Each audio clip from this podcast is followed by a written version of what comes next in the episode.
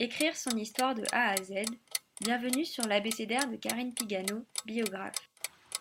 Aujourd'hui, épisode 25, Y comme Yaka. Dans le grand fourre-tout des Yaka, l'écriture de ses souvenirs occupe une place de choix.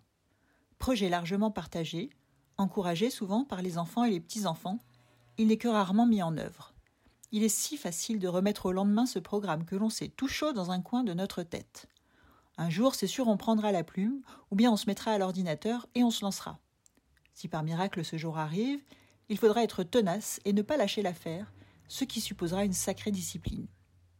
Ce deuxième écueil, s'il est surmonté, débouchera sur un ultime défi, transformer les feuilles volantes de son manuscrit en livre. Pas simple, pas simple du tout.